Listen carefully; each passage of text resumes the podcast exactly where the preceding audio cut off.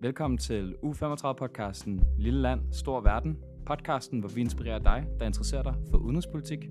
I dag har vi et andet DUS U35-medlem i værtsrollen. Mit navn er Peter Alexander Pedersen. Velkommen til. Jeg vil, jeg vil ønske, at lytterne kunne have hørt vores 5 minutters samtale før med alle mulige forbehold og lignende. Men, øh, men velkommen til øh, dagens podcast, hvor øh, jeg har fået besøg af Andreas Bøje Forsby. Tak skal du have, Peter. Kan du øh, kort introducere dig selv?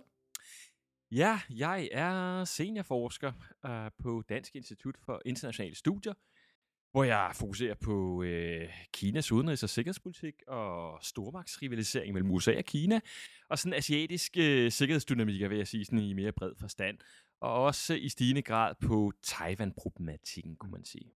Hvad har, øhm, jeg har, jeg har, der er tofoldet spørgsmål, der kommer ud af det. For det første vil jeg gerne høre, hvad, øhm, hvad har øh, opvækket din interesse i Kina, men, men sekundært, og det kan virke som et åbenlyst spørgsmål, men øhm, hvad, øhm, hvad har fået dig til at have et øh, stigende fokus på Taiwan især?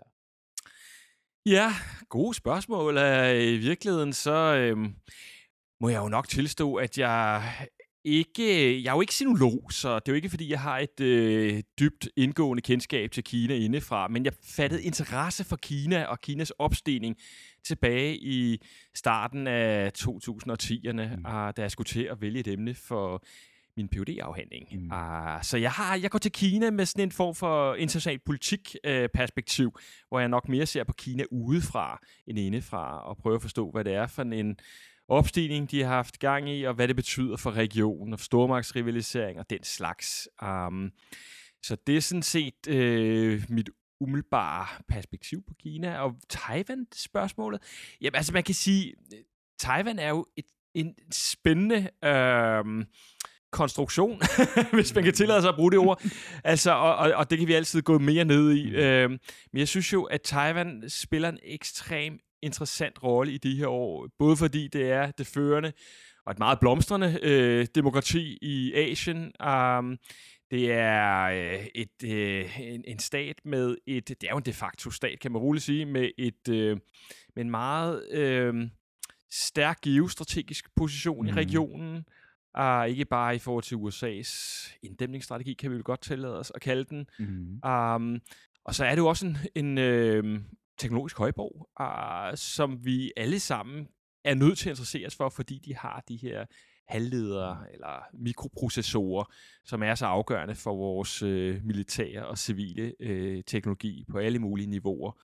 Så Taiwan er ekstremt spændende, og når vi så oven i købet øh, ser Kina øh, gribe til mere selvhævdende, måske endda aggressiv, mm. kan vi mm. roligt godt kalde dem, altså militær intimidering, mm. midler over for Taiwan, for at forsøge at påtvinge denne her genforening, som øh, Folkerepubliken kalder det, selvom Folkerepubliken aldrig har haft kontrol over Taiwan, og det kan vi måske også vende tilbage til. Mm. Men i hvert fald kan man sige, at øh, Kina øh, har pustet sig op de senere år, især siden mm. 2016, og øh, derfor er den her fortælling om Taiwan, lille Taiwan over for Store mm. Kina, den er også fascinerende, synes jeg. Mm. Og, øhm, og så må man sige, at især efter, at Nancy Pelosi besøgte øh, mm. Taiwan i, i, i august 2022, så har der bare været rigtig meget fokus på Taiwan-problematikken, og derfor har jeg også i stigende grad fattet interesse for den. Mm-hmm. Øhm, jeg, jeg har lyst til at, at dykke ned i, uh, i lille Taiwan over for Store Kina. Det, det er fint. Det er meget fedt udsagn. Øhm, hvad, øh, man kan sige, vi behøver ikke have historietimen med, øh, med borgerkrigen og lignende, men øh, hvis vi skal prøve at, øh, prøve at give en, øh, en kort opsummering på, øh, hvordan Taiwan sådan set stadigvæk har holdt sin uafhængighed i en, en region, hvor, at, øh, hvor man kan sige, både Kina øh, selvfølgelig har en øh, nærværende, meget nærværende presence, øh, men også generelt med, øh, med lidt et, et øh, man kan sige, ikke svækket USA, men et USA, der øh, tidligere i hvert fald har været lidt smule mere øh, tilbageholden på sine forsvarscommitments. Hvad, øh, hvad gør, at Taiwan stadigvæk i dag kan, kan være en bastion i, øh, i området? Ja, det er jo øh, også et godt spørgsmål. Altså, Taiwan øh, har jo heldigvis, kan man sige, stadigvæk en øh, meget vigtig samarbejdspartner, og, og altså øh, en, en, en partner, der, der jo også står for det sikkerhedsmæssige i forhold til Taiwans evne til at stå på egne ben, nemlig USA, som jo har forpligtet sig selv, eller det er kongressen, der har forpligtet USA, via Taiwan Relations Act tilbage i 79, dengang man skiftede øh, diplomatisk anerkendelse fra øh, Taipei til Beijing, mm. der var kongressen jo hurtigt til at intervenere og sige, nu skal vi jo ikke glemme vores venner i, i Taiwan, mm. øh, og forpligtede USA til i hvert fald at assistere Taiwan til at kunne fastholde evnen til at forsvare sig øh, og stå på egne ben. Um, og øh, den forpligtelse har der selvfølgelig været en del usikkerhed øh, mm. øh, gennem årene i, i forhold til, hvor, hvor meget var der er konkret i, i USA's forpligtelse til at mm. komme øh, Taiwan til undsætning. Og der har, der har øh, jo også været en hel del kontrovers omkring det de senere år, fordi Biden, øh, helt specifikt Biden, men altså Biden-administrationen, har været ude nogle gange og udtalt sig om den her øh, tidligere usikkerhed om, om øh, USA vil intervenere, og nu har, øh, nu har Biden flere gange, altså fire gange, øh, sagt, at øh, USA vil intervenere i tilfælde af en væbnet konflikt, øh, for ligesom at tage den usikkerhed ud af ligningen. Mm. Um, og hvad det så indebærer mere konkret, det har amerikanerne så ikke specificeret. Men i hvert fald kan man sige, at taiwanerne har dog det trumfkort i baghånden, at amerikanerne med stor sandsynlighed vil intervenere i tilfælde af en væbnet konflikt. Men derudover har de jo også investeret i deres eget øh, militære forsvar mm. gennem årene, og øh, har skiftet strategi hen over årene i retning af den her porcupine-tilgang, øh, mm. hvor man i stigende grad vil forsøge at gøre sig øh, til en lille hård øh, kugle, han har sagt, der vil mm. øh, øh, med brug af asymmetriske midler forhindre kineserne i, i, i tilfælde af en væbnet invasion, og overhovedet kunne øh, få amfibiestyrker ind på ta- de taiwanske strande, øh, altså landgangsstyrker ind uh, med, med diverse former for asymmetriske midler. Mm. Så der, det har man også investeret i, og så er der selvfølgelig en lang diskussion om, hvorvidt øh, Taiwans investeringer er vidtgående nok, og om deres... Øh, deres øh, evne til overhovedet at modstå Kinas op, militære oprustning de senere år øh, mm. rækker, når det kommer til stykket alt det her.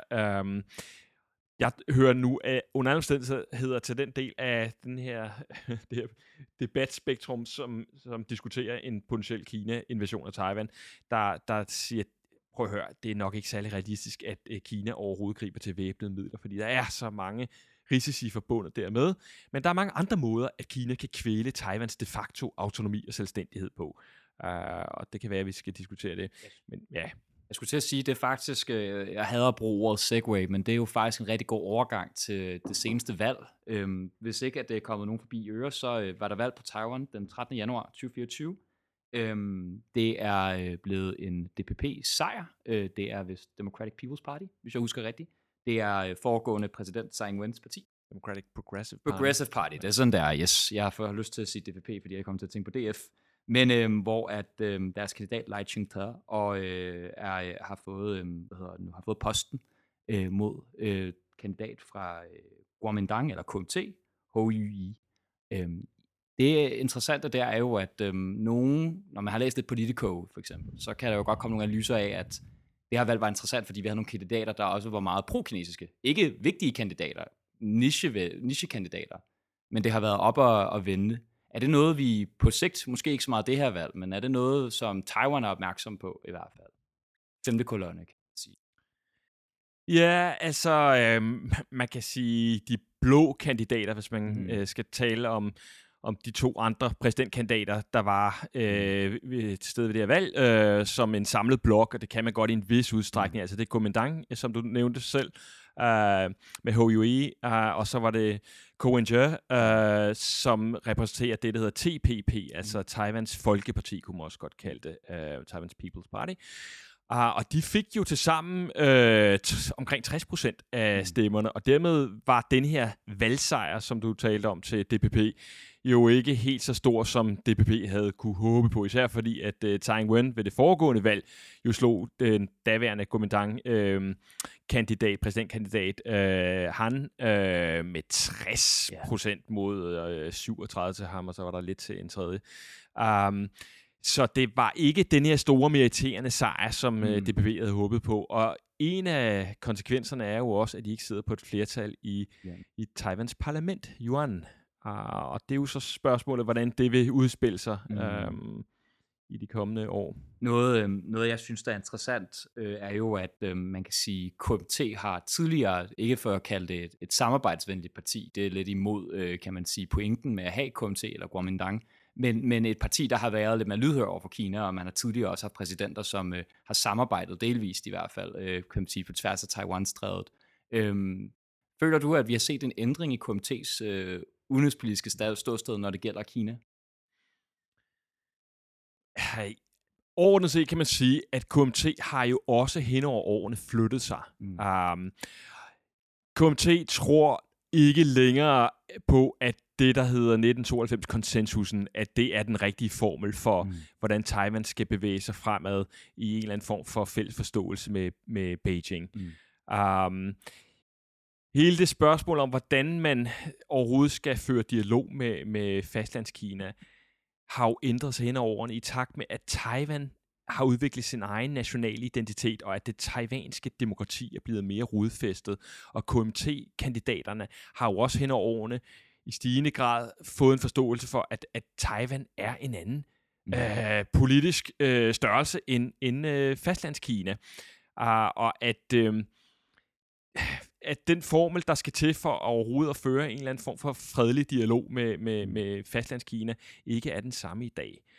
Um, hvordan de præcis forestiller sig, at den her dialog skal foregå, øh, det har der været nogle bud på også under valgkampen. Både mm. De dybe blå øh, øh, partier, øh, eller et, et kommandant, som er et dybe, dybe blå parti, mm. øh, og så øh, TPP, som jo også går ind for en, en form for øh, øh, dialog med, med, øh, med fastlandskina, og som også generelt er for tilhænger af at skulle udvide det økonomiske samarbejde mm. og, og relationerne generelt mellem øh, Taiwan og Kina.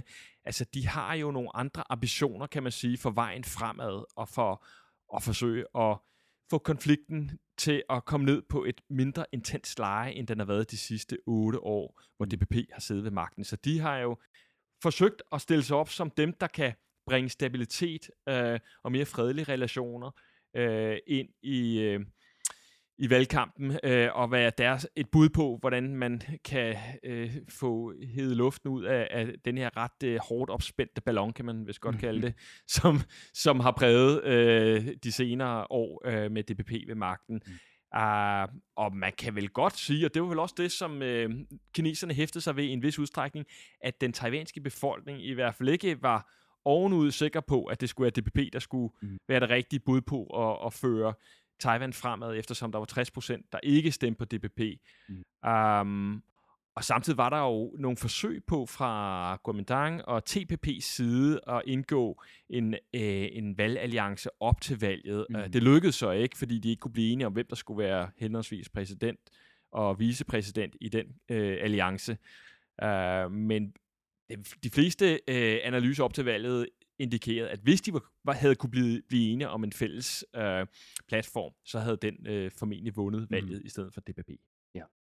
Øhm, man kan sige, der, der er mange spændende aspekter her. Øhm, jeg tror, det mest naturlige vil være umiddelbart, nu snakker vi meget om, øh, om fastlandskina, øh, og man kan sige både de alternative kandidater, altså øh, som øh, søger noget, der minder om en deeskalering, men sådan set også øh, fastlandskinas egen analyse af situationen reaktionen på valget fra fastlandskina, den har været relativt tilbageholdende i forhold til, hvad man kunne forvente, især sammenlignet med Tsai Ing-wen til sidste valg.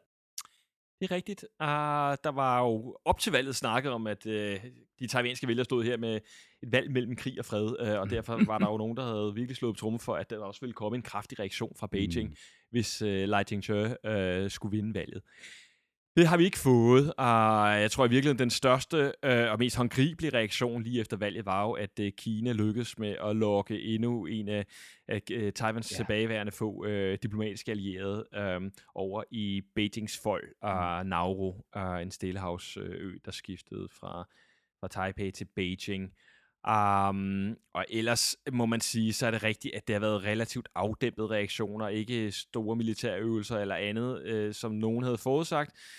Uh, nogle af de voldsomme reaktioner fra Beijing side har vel i virkeligheden været rettet mod dem, der lykønskede mm. uh, lege med, med valgsejren. Um, for der var jo nogle forskellige, især G7-lande, der var ude og lykønske uh, taiwanerne. Enten taiwanerne med at gennemføre et succesfuldt demokratisk valg, eller lege og DPP med selve valgsejren. Det mm. varierede lidt øh, fra, fra land til land.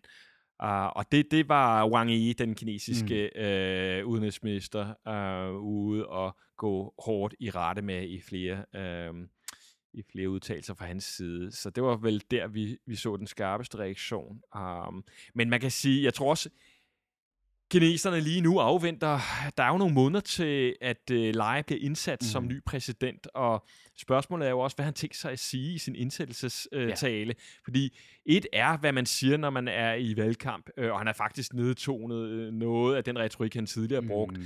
Så jeg tror også, kineserne lige nu forsøger at afvente, hvad er det egentlig overhovedet for en DPP-præsident, vi får.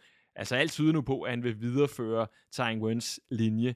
Men hvordan mere præcist, uh, det får vi først for alvor svar på, når han holder sin indsættelsestale. Det synes jeg er en, øh, er en rigtig god pointe. Øhm, jeg kan huske, jeg så valgsejrstalen øh, streame øhm, fra SMP, og noget jeg også blev mærke i, det var, at, øhm, at øh, han hævede Taiwan i måden, han i tale satte det som ligeværdig til fastlandskina, men han bliver også ved med at snakke om status quo. Mm-hmm. Øhm, og det er noget, jeg synes er meget interessant. Er, er det, man kan sige, hvis vi siger Tsai Ing-wen, så måske den ekstreme case på det, men er vi på vej ind i en ny status quo i Taiwan-strædet med et, et, et, et ledende parti, og nu tænker jeg måske også selv, den, man kan sige, valgalliancen kommenterer til TPP imellem, som er mere samarbejdsvillige, men stadigvæk påpasselige, øh, eller, øh, eller skal vi forvente, eller kan vi måske forvente, at øh, ved næste valg, øh, at vi går tilbage en deeskalering. Ja, det er jo den der berømte sporkugle. Uh, men jeg, jeg, jeg tror i hvert fald, at man må sige, at status quo er et øh, udtryk, som er lidt vanskeligt at få til at give mening i uh, Taiwan-konflikten i de her år. Mm. Og det er fordi, at uh, parterne har så ekstremt modsatrettede interesser, og fordi alle tre parter, med dem som en er ikke bare Kina og Taiwan, men også USA, jo arbejder meget ihærdigt på øh, at fremme deres egen dagsorden, hvis man kan sige det på den måde. Uh, så der er ikke nogen tvivl om, at DPP fortsat vil forsøge at konsolidere Taiwans de facto autonomi uh, på alle mulige ledere og kanter.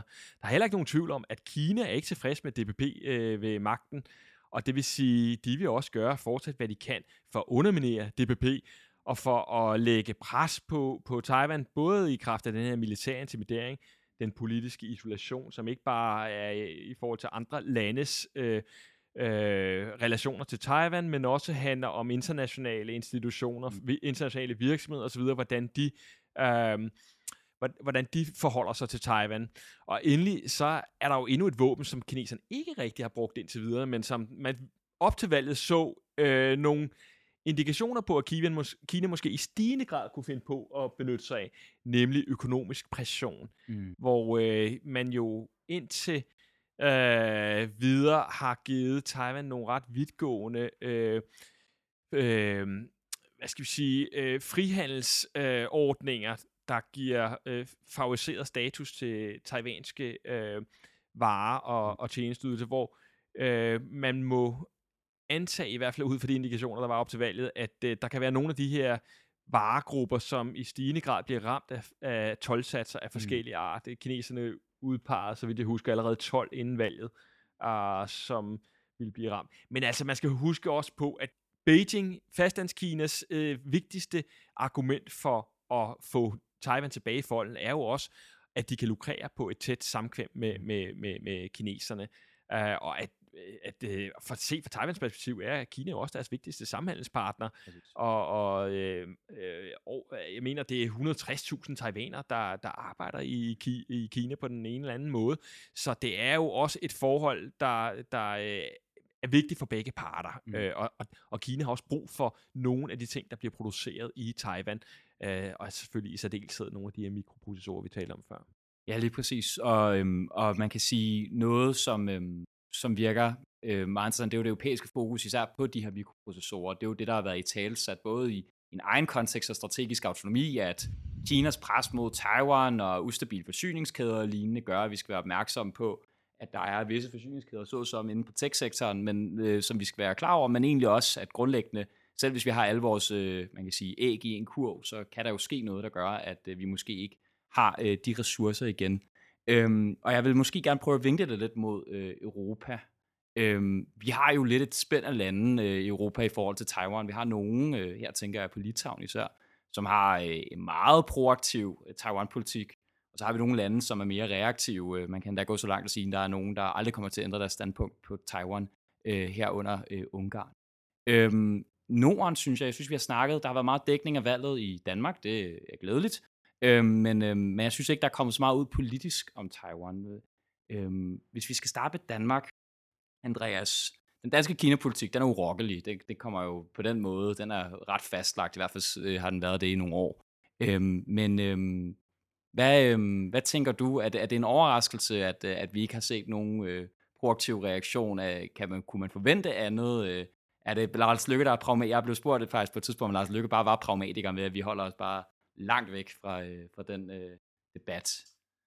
Ja, øh, det er et øh, kompliceret spørgsmål. Altså man kan sige, helt, helt øh, grundlæggende, så øh, har Danmark jo den her et-Kina-politik, mm. som betyder, at vi anerkender Folkerepubliken Kina som den eneste retmæssige repræsentant for Kina. Øh, og øh, så har vi øh, ikke nødvendigvis taget stilling til, øh, det er i hvert fald ikke specificeret, hvad Taiwans politiske status er inden for den her et-Kina-politik. Hvad vi dog øh, også har haft lidt svært ved, i hvert fald de senere år, at gøre helt klart, det er, øh, når Kina forsøger at pådute omverdenen det, vi så kalder et-Kina-princippet. Det handler om, at, at øh, Kina siger, Taiwan er en uadskillelig del af dette ene Kina. Uh, og der kan man sige, det, det, det er jo egentlig ikke noget, vi fra dansk side har taget stilling til. Men der har været nogle... Øh, der var især øh, en episode for et par år siden, da, da hvad hedder det, Jeppe Kofod besøgte øh, Kina, hvor øh, der var øh, nogle kinesiske statsmedier, faktisk også det kinesiske udenrigsministerium, der efterfølgende gik ud og sagde, at vi hilser velkommen, at Danmark tilslutter sig et Kina-princippet, hvor, hvor der var en, en række røster i den danske debat, der sagde, prøv at høre, det er vel på tide, at Udenrigsministeriet går ud og klart tager til genmæle og udsender en eller anden form for dementi. Vi tilslutter os ikke Kinas et-Kina-princip. Altså, fordi vi har ikke taget stilling til, om Taiwan er en uadskillelig del af dette ene Kina. Snart tværtimod forsøger vi vel i virkeligheden at understøtte Taiwans øh, demokrati og evne til at stå på egne ben. Er der i hvert fald nogen kræfter, der forsøger øh, sig med, kunne man sige. Øh, og det er i hvert fald ikke en del af den danske et-Kina-politik at tage sten til det. Så der, der, der nogle gange måske kunne man godt savne, at der var en, en stærkere vilje til at, at tale rent ud af posen, hvis kineserne forsøger at lægge ord i munden på os. Hvilket der har været en tendens til de senere år, hvor Kina i stigende grad forsøger at påtvinge resten af verden det her et-Kina-princip. Hvis vi øh, kigger mere generelt på et øh, undskyld på Danmarks øh, forhold til Kina, så kan man sige, det har jo været øh, lidt under omvæltning på det seneste, ikke? fordi vi havde en periode fra 2018 til 2022, hvor Danmark øh, gik fra at betragte Kina som en strategisk partner, mm. til at betragte Kina som en systemisk rival og en sikkerhedstrussel. Øh, og det kom så vidt, at vi jo faktisk ikke engang kunne blive enige med kineserne om at forny vores samarbejdsprogram under det her strategiske partnerskab. Uh, og der har vi jo set med Lars Løkke øh, ved roret et forsøg på at lave en eller anden kurskorrektion, tror jeg, de kalder det inde i Udenrigsministeriet, hvor de synes, vi var kommet alt for langt ud i den ene grøft, og nu skulle vi så øh, demonstrere, at vi sådan set godt kunne finde ud af at have et nogenlunde funktionelt, øh, fornuftigt øh, forhold til kineserne. Selvfølgelig lidt i lag også, at amerikanerne har øh, iværksat det her diplomatiske tøbrud med Beijing, altså kunne Danmark ligge lidt i læ af, af det her tøbrud, og så også øh, øh, forsøge at genetablere et tåligt øh, samarbejdsdueligt forhold til mm. Beijing, og det så vi så, da Lykke rejste til Beijing i august ja. sidste år. Uh, så man kan sige, en af de diskussioner var, for nu at vende tilbage til Taiwan, det var mm. jo, skulle danske politikere, måske underkøbet udenrigspolitisk nævn, rejse til Taiwan, ligesom en række af deres europæiske kollegaer gjorde fra de fleste af vores samarbejdspartnere, i forlængelse af Nancy Pelosi's kontroversielle ja. øh, besøg til Taiwan. For der var jo snak om også fra den side, at nu skulle vi sende en delegation afsted til Taiwan for at demonstrere støtte og solidaritet. Men nej, det har vi ikke set fra dansk side. Vi har haft 25 svenske parlamentarikere til at rejse til Taiwan siden april mm. 22. Ikke en eneste dansk. Vi har også haft øh, parlamentarikere fra Norge og Finland øh, til at rejse til, til Taiwan en enkelt, må jeg øh, straks skynde mig at tilføje, øh, fra, fra Finland, og en enkelt fra Norge indtil videre. Men ingen fra, fra dansk side. Så kan du sige, at Anders Fogh var på besøg i januar sidste år, ikke? men det var han i sin kapacitet af at være øh, formand for, øh, for uh, Democracy, uh, Alliance of Democracy. Alliance of Democracy. Ja, yeah. uh, så det var ikke en eller anden form for officiel politisk kapacitet. Så har der været, uh, sjovt nok, uh, jo i forlængelse af hele den her diskussion om, hvorvidt uh, danske parlamentarikere skulle tage til, uh, til Taiwan og besøge, så har der været meget stille, indtil vi så fik nys om, at uh, vi uh, havde et besøg fra Udenrigspolitisk Nævn, ikke til Taiwan, men til Kina. Så i slutningen af ok- øh, oktober sidste år, starten af november, fem dage, øh, der gennemførte Udenrigspolitisk Nævn et besøg til Kina i stedet for. Og de havde en studietur, hvor de blandt andet besøgte Hongkong og, mm. og, og Beijing. Og øh, det er jo i hvert fald interessant, at man, apropos det her med, at, at øh, vi forsøger at, at få et tåligt forhold, øh, mm. samarbejdsforhold til kineserne igen, at vi så øh, vælger at, at lave et, et, et, øh, en studietur øh, for udenrigspolitisk nævn til Kina i stedet for at besøge Taiwan. Jeg synes, det er interessant. Øhm, du nævnte det jo selv, øh, den her nordiske diskrepans. Ikke? Svenskerne som lige pludselig meget aktivistiske, i hvert fald på parlamentsniveau. Og man kan jo sige, parlamentet, når det tager afsted, det har jo en symbolværdi, især over for kineserne. Øhm, det kan lyde lidt fiskende, men, men hvad kan forklare, øh, nu tænker jeg så, at alle de nordiske lande har jo vist villighed til det på nær Danmark, men, men hvorfor lige Sverige? Hvorfor er de lige pludselig valgt at sige, nu går vi, øh, nu går vi planken lidt ud og tillader, øh, i hvert fald på, på, på parlamentsniveau, at, øh, at folk kan tage afsted. Ja, det er rigtig vigtigt, at du laver den distinktion, som du gør. Mm. Øh, fordi det er det, den svenske rigsdag, som har ja. været meget, meget aktivistisk mm. i det her forløb, mens den svenske regering ikke er meget anderledes i sin måde at håndtere Taiwan-problematikken på, end, end uh, den danske regering. Det skal man skynde sig at, at tilføje. Men det er rigtigt, at rigsdagen har været meget aktivistisk, øh, og det er den også i særdeleshed i forhold til den debat, der finder sted i det svenske parlament, hvor svenske parlamentarikere er ekstremt aktive til at stille spørgsmål, mm-hmm. øh, altså interpellationer i øh, den svenske rigsdag, hvor man øh, quizzer, kan man sige, eller griller den, den øh, svenske udenrigsminister, er det typisk, det kan også være andre minister, mm. øh, i forskellige spørgsmål vedrørende Taiwan. Det kan være øh, i hvilken udstrækning og på, med, på hvilken måde man støtter op om øh, Taiwans øh, Taiwans deltagelse i WHA, øh, altså mm. altså verdens, øh, handel, øh, verdens sundhedsorganisations øh, parlamentariske øh, gren. Um, eller hvordan man har tænkt sig at støtte op omkring det handelskontor, man har i, i uh, Taipei fra svensk side, som faktisk ikke er særlig stærkt bemandet. Um, Ja, det, der er talrige eksempler på, at man stiller spørgsmål for at prøve at få regeringen lidt ud af busken og, og komme med flere forpligtende udtalelser i forhold til, hvordan man støtte op. Man kan jo sige, Danmark, danskerne har jo også, øh, der er i hvert fald nogle medlemmer af udenrigsudvalget, som plejer at stille spørgsmål, også til, øh, til, til lige præcis Taiwan. Hvorfor er det, at Sverige lige pludselig er så aktivistisk at sige, nu sender vi, nu, nu kan folk tage afsted? Ja, um, det er der i hvert fald, altså noget af det er spekulationer fra min side, men en oplagt grund er, mm. at øh, Kina øh, og den kinesiske ambassade i øh, Stockholm førte en ekstrem øh, hård øh, og selvhævdende kurs over for Sverige fra 2017 til 2021. Mm hvor den daværende ambassadør var utrolig hårdhændet og utrolig mm. aktiv i de øh, svenske medier, og formåede at, at fuldstændig vende den øh, folkelige stemning i medierne og også politisk imod Kina, så Sverige i dag er et af de mest Kina-kritiske øh, lande i Europa. Og derfor har der også, udover der generelt har været en, en høj grad af, af lydhørhed over for Taiwan og Taiwans øh, politiske udfordringer, så er der bare en vilje til at bakke op omkring Taiwan i denne her kamp mod det autokratiske øh, store Kina, der står der og lurer i, i baggrunden. Så det er, det er sådan helt i, i forlængelse også, at, at man i Sverige jo har en stærk tradition for at støtte op omkring menneskerettigheder, mm. måske endnu stærkere, end man ser den i Danmark, altså føre værdipolitik.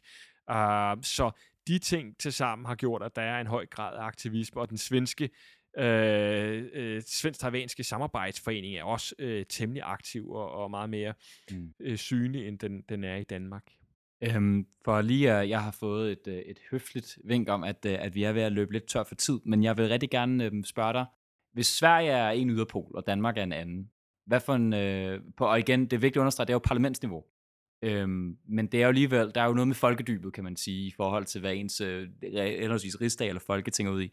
Hvor er vi på vej hen? Er vi på vej i, mod den ene øh, retning, eller, øh, og, og her tænker jeg og fisker tydeligvis efter, øh, efter det danske, eller, øh, eller hvad, hvad tænker du?